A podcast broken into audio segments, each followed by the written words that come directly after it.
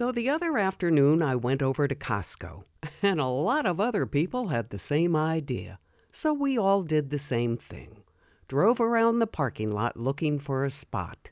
As timing and luck would have it, a young couple pushing an overloaded cart stopped at the back of an SUV, four spaces in front of me. Yes! I put on my indicator, indicating to the cars behind me I was claiming this spot. While I waited for them to load up their car, I looked around at other shoppers pushing their carts, and suddenly I was overwhelmed with appreciation. The wheel! What a great invention!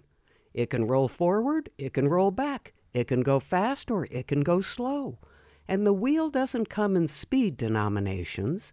So when you're running through the airport dragging your carry on, you won't have to say to yourself, Oh, I'm so sorry I didn't buy faster wheels.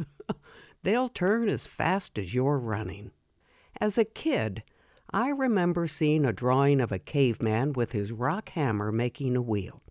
I never had a curiosity to question if that were true. But now I wondered, so I did some research. Did the caveman really invent the wheel?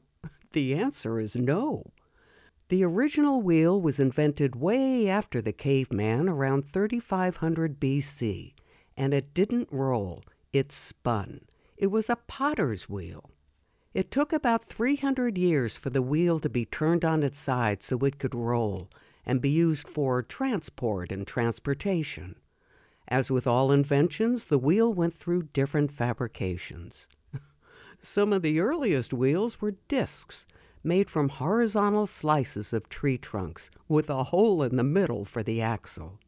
But the biggest advancement that took us from back then to now was the spoked wheel, which led to the invention of the wire spoked wheel and the rubber tires we use today. The wheel is so important to us, we tend to think it must have been our first or second invention. But actually, sewing needles, woven cloth, rope, boats, and even the flute were invented thousands of years before the wheel. But don't think of the wheel as a latecomer. Necessity is the mother of invention, so the timing of when the wheel was invented was exactly when we needed it.